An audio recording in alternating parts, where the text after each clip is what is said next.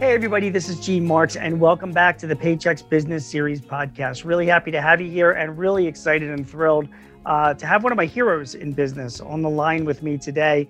Uh, it's Doctor Robert Cialdini. Uh, Doctor Cialdini is the three-time New York Times author of Influence and Persuasion.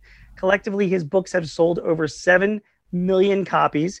Doctor Cialdini is an award-winning professor emeritus of psychology and marketing and has spent over thirty years designing, conducting, and publishing peer-reviewed research on the ethical applications of influence and why people say yes to requests. And I think, Doctor Cialdini, as I'm, as I'm saying this, you're probably feeling pretty old, so I, I don't mean to make you feel old here. Uh, but it's your bio, right? It's your introduction. Right. Um, and, and Doctor Cialdini, who I'm going to call Bob as we go forward, he's just published his newest book, Influence New and Expanded. So Uh, Bob, Doctor Cialdini, thank you very much for joining us. Well, I'm looking forward to it, Gene, I have to say.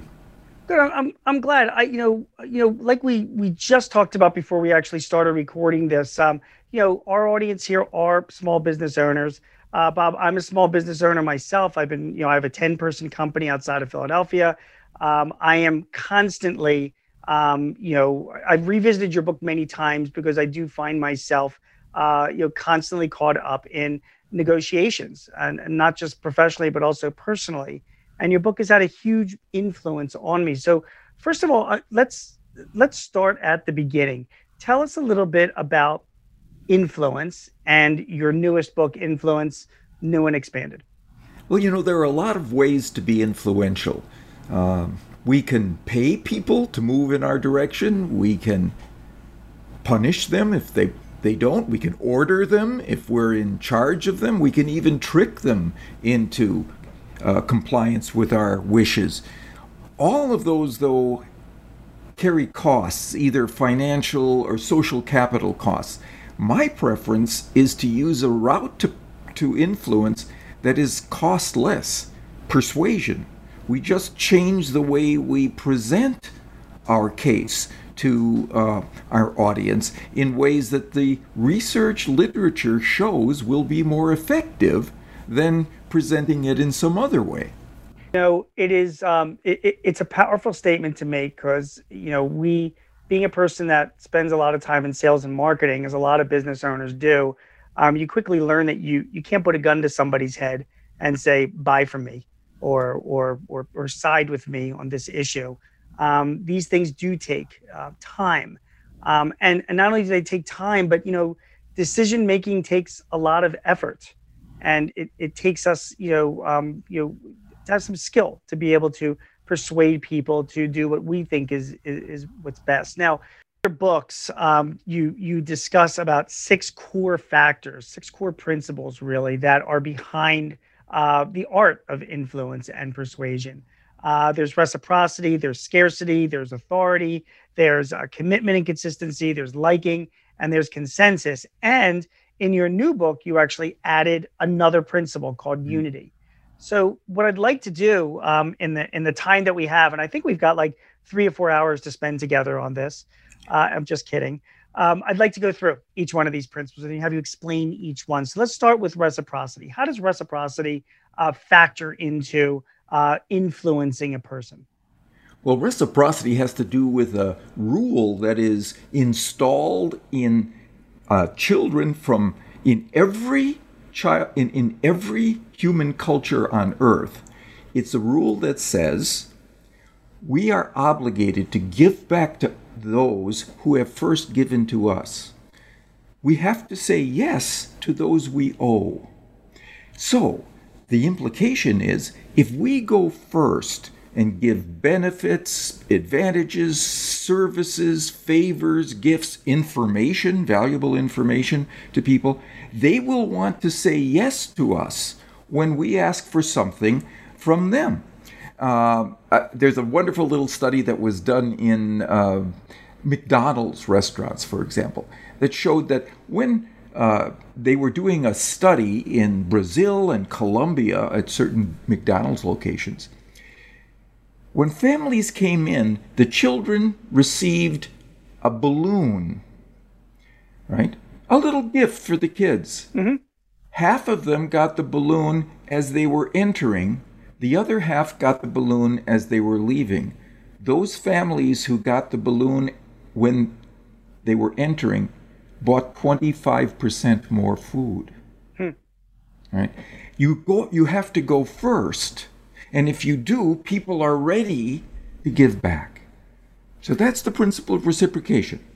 You know, I, I kind of liken it to my own, um, you know, situation where if, if, if I'm asking uh, a client of mine, for example, to give to a charity that I support for, you know, and so I'm asking them to do something, I guess I'm more inclined in the future, if that same client comes back to me, um, you know, months later and, and asks for something, something from me.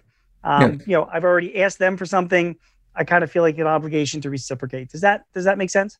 It does. And it even applies to concessions. If you're in a negotiation and you make a concession to somebody else, they will make a concession back to you as a consequence. So it's a way to make things work for people so they can agree. You can't, you know, you, you really can't get without giving, I think is what the takeaway right. is on, right. on reciprocity. And that makes complete sense to me. Let's go to the second core factor, um, and that's scarcity. What do you mean by scarcity? People want more of those things they can have less of, right? If things are rare, scarce, dwindling in availability, that makes them more attractive to others.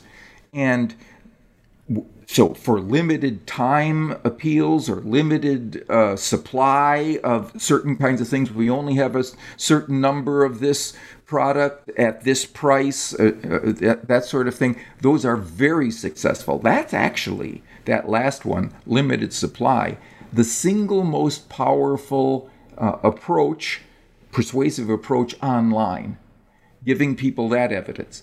But what if you have a lot of product and so on? What can you use to get scarcity working for you? You point out what is unique or uncommon about your offer, your organization, what your case to make. And it may not be any one feature. It may be a combination of features that nobody else can provide.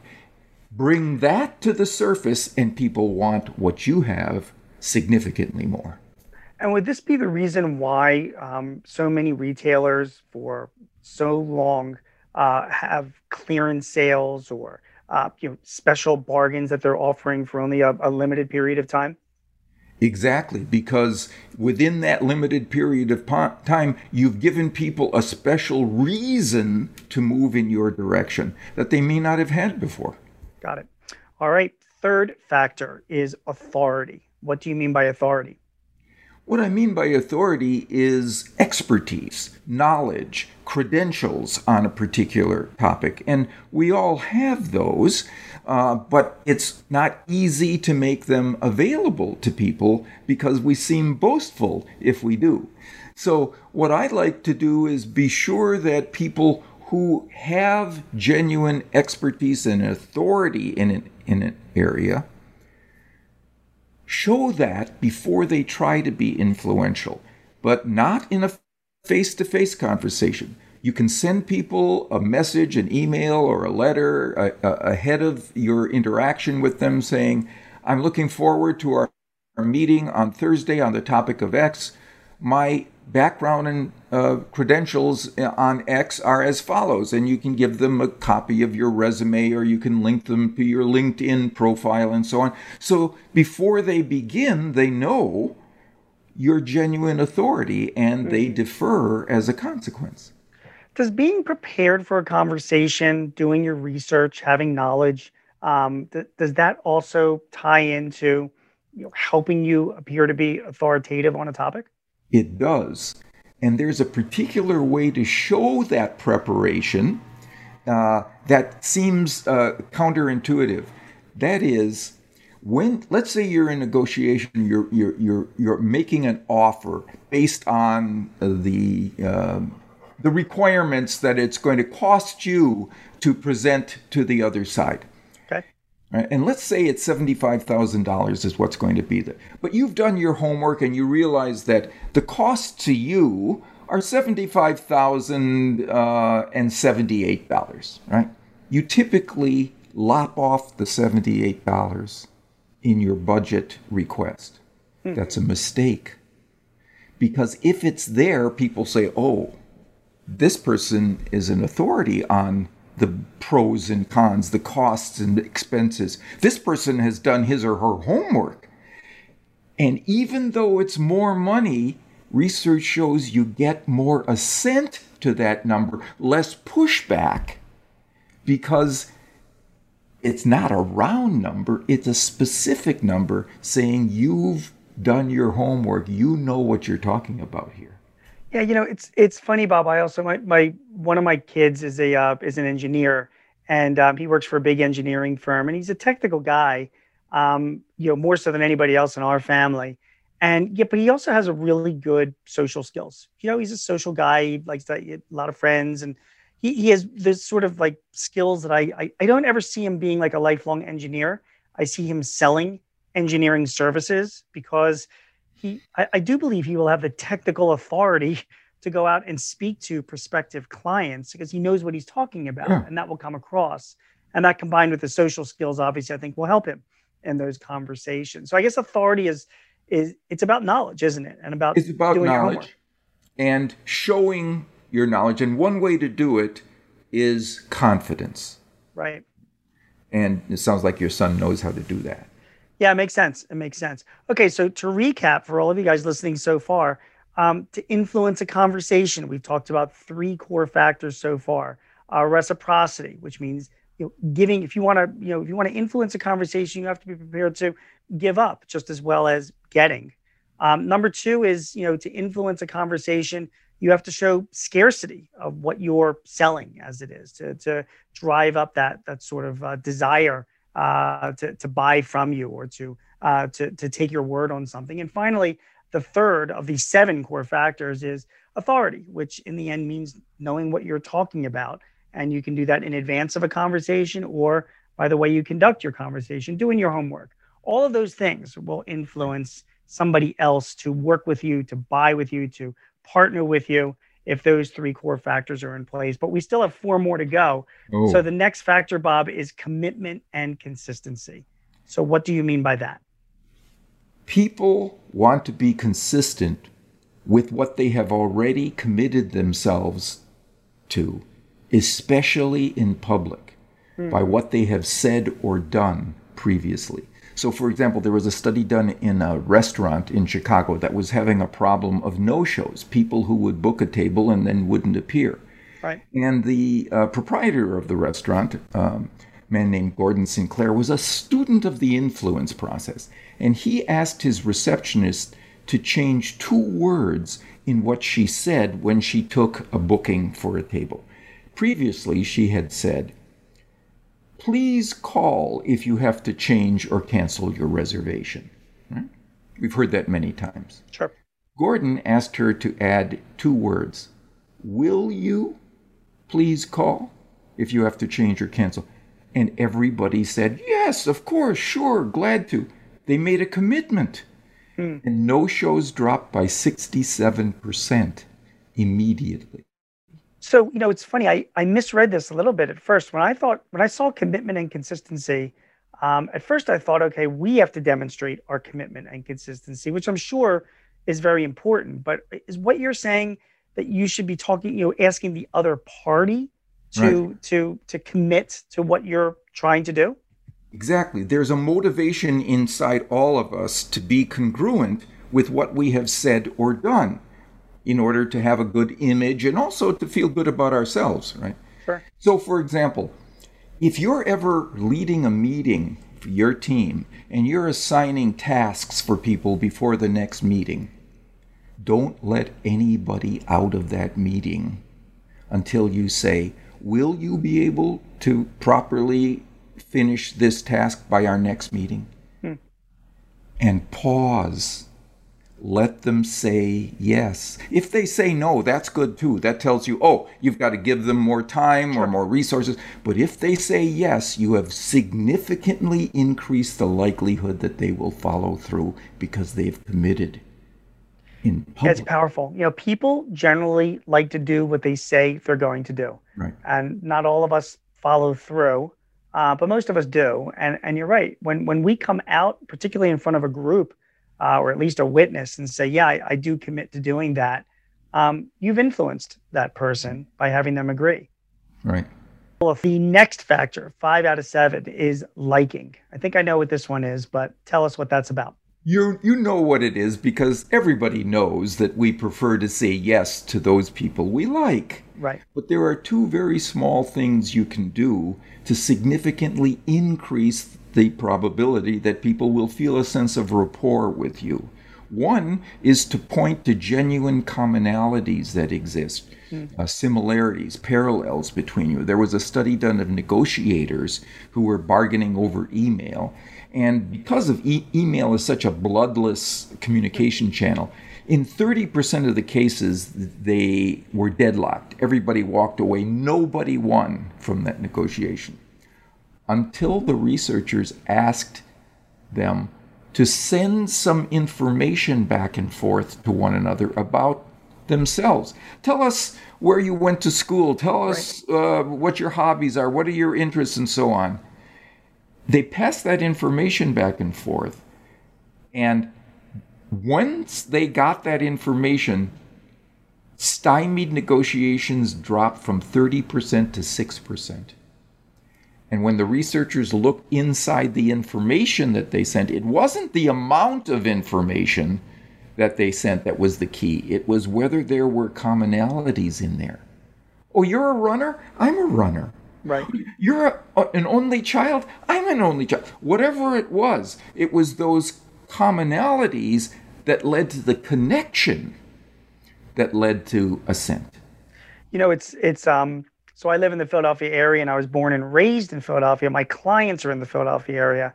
So when I go out to see people, prospective clients and existing clients, um, one of the first things I do when I walk into someone's office is I, um, I kind of look around to see like where they went to school. In Philadelphia, when you say, where did you go to school? You pretty much mean where you went to high school, you know, not yeah, college. Yeah. So sometimes I can tell if it's a local high school or a college I know. Uh, one client I was just at a few weeks ago had a picture of himself and his kids when the Phillies won the World Series a thousand years ago. And yeah, you just, you look for those connections with people. Um, I always thought it must be tough if I were to move to a different city. Like if I were to move to Denver, I would have so I would have to be more hard pressed to find those commonalities with but somebody. But you know what allows us to do it now is the internet. It where does. LinkedIn. Have, on social media, they tell us all kinds of things about themselves. Yeah. On LinkedIn, they have profiles. We can find that information and find something that is in common. Yeah, yeah, we, I agree. I have to so on the top before we move on from liking. I do um, I just you know I close more deals and I have much better rapport with clients that I see face to face. You know, I mean, there is, and I don't know if that's old school or just a reflection of my age, but I feel like there is there is very little that can be done to replace just face to face human contact. And I think that is part of your your core factor of liking. Yeah. Um, what are your thoughts on that? I believe that's the case because that's how we evolved as a species, to interact with people. That's the people we know, we are familiar with, we can predict, and we trust. So if we if we separate us, there's a there's a, a wall of unfamiliarity and a lack of confidence that breaks down when we get to meet and, and know people better. We have two more. We actually have one more core factor, and then our bonus one that was included okay. in your new book. But the next one that was from the original set of six is consensus or social proof. So what do you mean by consensus and how it impacts influence? Yeah, so when people are uncertain, they don't look inside themselves for answers of what to do next. They look outside. One place they look that we've already mentioned is to authorities, to genuine mm-hmm. experts on a topic. So if we can give people evidence that we're an authority or existing highly credible uh, authority vo- voices are recommending our product or our idea, that's a step up. But there's another place we look, our peers. People around us, like us, right? Their information, the number of stars they've given to a particular product, the number of uh, people who are buying this product, the popularity of it, all those kinds of things significantly increase the likelihood that we will use that piece of information as a shortcut to what is likely to be a good choice for us to do in that situation. So that's what we call social proof or consensus. Yeah. I can give you an example, for example, in a, a study done in China of uh, people uh, in, a, in certain restaurants, the proprietors put little asterisks next to certain items on the menu, and that caused the purchase of those items to go up by thirteen to twenty percent for each item. What did the asterisk stand for? It said, this is one of our most popular items. That's all. They became more popular for their popularity. Well, we all have most popular models, most popular features, most popular payment plans, right? We just need to point to them. It's an it's a shortcut now for people to move in that direction.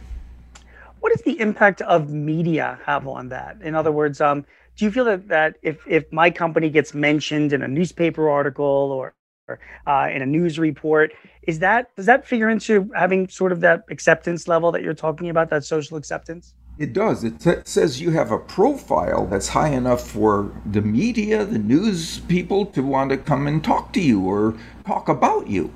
Um, it also says something about your uh, level of expertise or competence or success. So you get the authority principle working there as well. Okay, guys, so I'm going to recap our six core factors before I have Bob talk about his newest one. Uh, again, to influence a conversation, reciprocity is one thing. Again, if you want to get something from somebody, you have to be prepared to give it up. Um, scarcity of what you're talking about also influences a conversation. So if if you're trying to convince somebody to, to buy something from you, um, showing that it's scarce or that it's only available for a limited time, that has an impact on people's decisions. Having authority in your conversation also impacts. So when people are talking to you, they get the sense that you're knowledgeable and that you know what you're doing and you've done your homework. Um, asking for the participant, for the other person you're speaking to, to show their commitment and consistency. Um, as Bob had pointed out, if you're in a meeting uh, and you're asking for people to do certain things, you don't just you don't just tell them, but you do ask them, and you ask them to respond. You wait. So they, they actually verbally say, hopefully in front of other people, yes, I am committed to doing this. Um, being likable is important, and looking for common things that you can find that uh, will in, you know, happen to connect you in some level. Maybe that's something that you find about them on social media, or uh, like in my example, when I'm in somebody's office, I, I tend to look around for certain things that I can make a connection to, like, oh, you play softball, I play softball too, uh, and consensus. Uh, you know, having other people that, you know, agree, or you, that that if you're speaking to somebody, um, they can tell that other people have have used your product or or worked with you before. They've given you likes on social media. You've been mentioned uh, in the newspaper before. That also shows authority. Having, you know, you know, a, a social consensus also will have an influence on the person that you're talking to. So those are the six core factors, Bob, that you had been working with for a number of years. But in your new book, you now talk about a seventh core factor called unity. So what, what do you mean by unity? Unity is the sense of belonging to the same category or partnership. Uh, uh, it's the sense of togetherness with somebody else, that we, we share um, a, a category membership. Um, and so, for example, um, people are much more willing to say yes to uh, a request for a survey that comes from a university that was that's in their state compared to one that's from out of their state. If they feel like they're part of the same unit, they want to say yes. And there's a very interesting way for us to, as business owners, to use that strategy, and it has to do with co-creation. The idea that we ask our customers, our clients, even our future prospects to help us create the newest version of our products and services. Uh, we have a new model, or we want to improve an existing model, and we ask for our customers to weigh in and tell us what they think would be best. And they they partner with us in mm-hmm. that process. All right? That has been wildly successful as a marketing strategy. But it turns out there's one word that we can use to optimize the effect of that co-creation experience. When we ask people to give us their input on this uh, new product or service or improvement, we typically make the mistake of saying, "Can you give us your opinion on this?" Here's why that's a mistake. When we ask for someone's opinion, we get a critic. Hmm. I'm going to suggest we change one word, and instead of asking for their opinion, we ask for their advice. When we ask for someone's advice, we get a partner. We get somebody who's working with us in a collaborative way toward that goal. And the research shows if we use the word advice instead of opinion or even feedback. Re- the newest research shows same thing happens with feedback. We get critics. Right? If we ask for advice, we get a partner hmm. who gives us a more favorable and more helpful set of um, comments about our idea, our new product. That means that if you're going to, if you're, if you do accept uh, unity as a, as a big factor in influence, you also have to accept that you're going to have to collaborate with somebody, maybe even compromise if you're going to be involving somebody else and asking for the, your, their advice. Is that true? Right. Of course, you, you have to take their advice. Uh, and I mean, you don't have to count noses and, but you have to take into account what the people are saying and be sure to employ the best of those ideas. Right. And does this does this tie into, you know, when when we're doing projects, we I, I do um uh, technology we sell, like software, and um sometimes we're, we're we sell into big organizations, and uh you know, you might have the V P of sales who has to sign off on the project, but we're working with, you know, some of their reports, like a sales manager. Um, and I always thought it's important to to bring in the sales manager and collaborate with them on the proposal that we're doing. Right. So when it ultimately gets presented um, to the decision maker, if we want to influence the decision maker's decision, um, it's a collaborative effort. In other words, yes. Right? We're we're presenting almost a joint document. Is, is, yes. Does that is, is that what you mean by unity too? I do. That's a brilliant uh, way to. Um, Arrange for unity, and that is if you've got the sales manager collaborating with you, partnering with you, and you're presenting it to uh, the vice president. Now, one of the people who is presenting that is one of them. That person exactly. is of them. That's what I mean by unity. It's not just being similar to somebody in tastes or preferences or styles. It's being sharing an identity or a category, right? Because we say yes to people who are one of us. Right. Well, you've just arranged for one of the vi- vice president's co-members in that company to be an advocate. Right. Brilliant. All right. I, I know we have limited time left, so I just I have two two questions for you um, to, to wrap this up. Um, number one, um, your first book came out in nineteen eighty-four. um, the average age, I know, I'm dating you again, right? Yeah, well, uh, the average true. age um, of the U S, the majority of, of business owners in this country, according to SCORE and the Small Business Administration, Um, the majority are over the age of fifty-five still, yeah. Right? I mean, that is just the demographic. So, and I think a lot of business owners, you know, read your books back in the eighties, but we're we're still out here and still doing our thing. What? How has your model of persuasion changed since nineteen eighty-four? What is different today versus yeah. thirty years ago, forty years ago?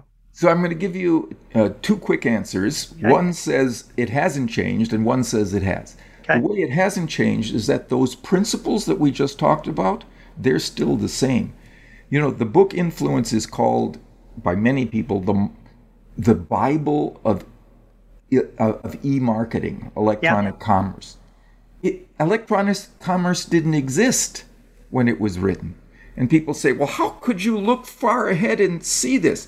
I didn't look ahead. I looked in. Hmm. What are the things that have always moved people, have always moved members of our species in a fundamental way toward yes? Those are still the things that are going to be in the future because they're features of the human condition. So that's how they're the same. But here's how it's different. The internet has made one of those principles much more accessible and available to us to use, and that's the principle of social proof or uh, consensus. We now have the avail the ability to look at the responses of people from all over the world in the way that they have experienced a product or service, how they've rated it, what they've said about it, and so on, on various review sites.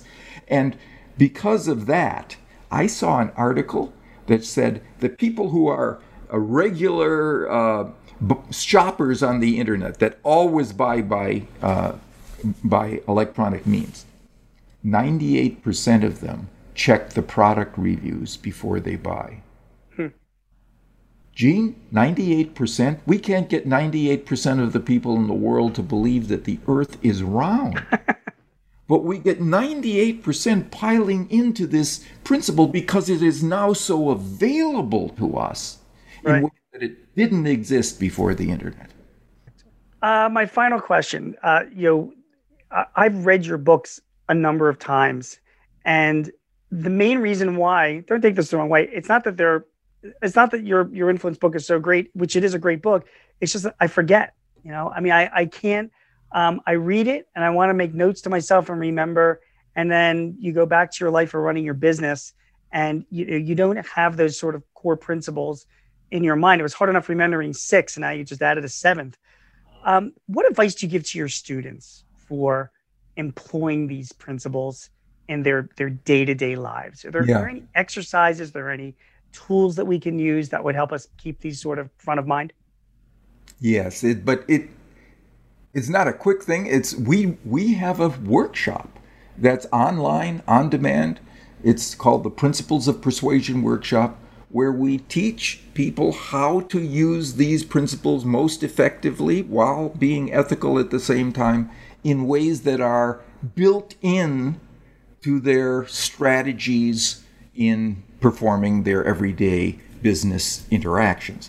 So if you went online to our site, influence at work dot com, there would be a, a availability for a workshop that allows you and even your um, employees mm-hmm. to learn how to be uh, automatically effective in what you do. So it's the first thing you you think about and the first thing you prioritize in your business interactions.